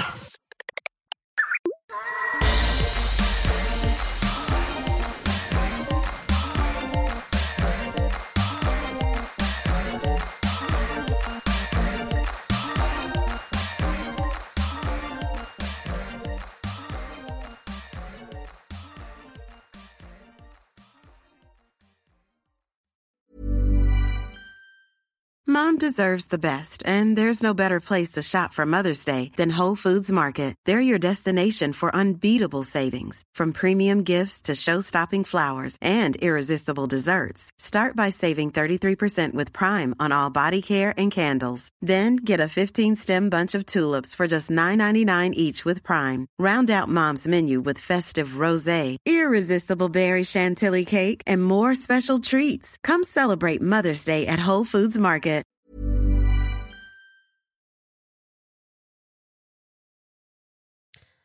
This fucking Right. tasty video has to exist. It I does. can't. I looked all over. I it looked all over. has to I be real. I remember it I so looked all- vividly. Cado, I looked all over. I looked all over. it was a layer of bread and then pepperoni and Yeah. then cheese and then like fucking shredded This is a nightmare chicken that you had. or something in here and then bread chicken. and then fucking uh Okay. Oreos Fine. on You keep keep top. looking. nightmare, You I'm keep looking. You keep us in the loop. Have a good one.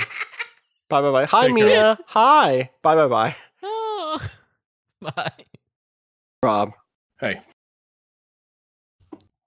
You also sound a little peaky, Austin. Just a touch. Okay. Um. That's Austin possible. sounds fine to me. That's po- I mean, I'm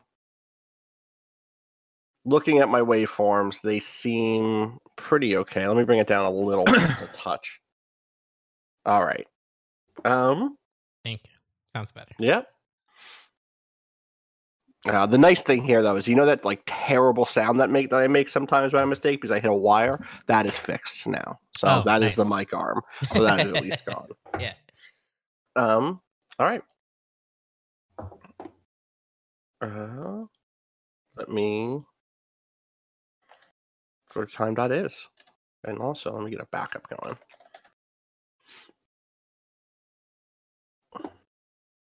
Boom. All right. Backup recording. Okay. Uh, y'all ready to clap? No. Uh, yep. yeah. All right, now I'm ready. All right. Uh, fifteen. It froze. Yeah. Oh, I thought you said good for us, and then I realized you said it froze. Good for us. What, I was like, what that damn, even yeah. mean either? like, damn, that was a good clap. Good for us. well done. so do we The need another clap, Rob? Rob's like uh, quarantine isolation story is that he's not, he's fraying at all edges at this point. buddy. Uh, Rob, Need another second? time signature. Need another, yeah, forty-five. Yeah. Let's do 45. There we go. That's a clap. Did we though, Rob? Rob clapped. Rob clapped. Okay. I'm gonna roll right into it. I'm gonna roll right into it. We're gonna power through. uh, uh, I like that my possible episode, episode title list is still just that time Rob said some asshole with hands, which I don't even know what the reference was, but was a great line. Um, Oh, that's my description of the tasty videos aesthetic, right. Yes, of course. which actually is a fair description of tasty videos. Yeah, 100%. look at those pieces of shit Yeah. and tell me the predominant, like, who is the author? Who knows? Who It's some asshole with hands making Yeah. something that will not work that well. Yeah, uh huh. It's perfect. All right.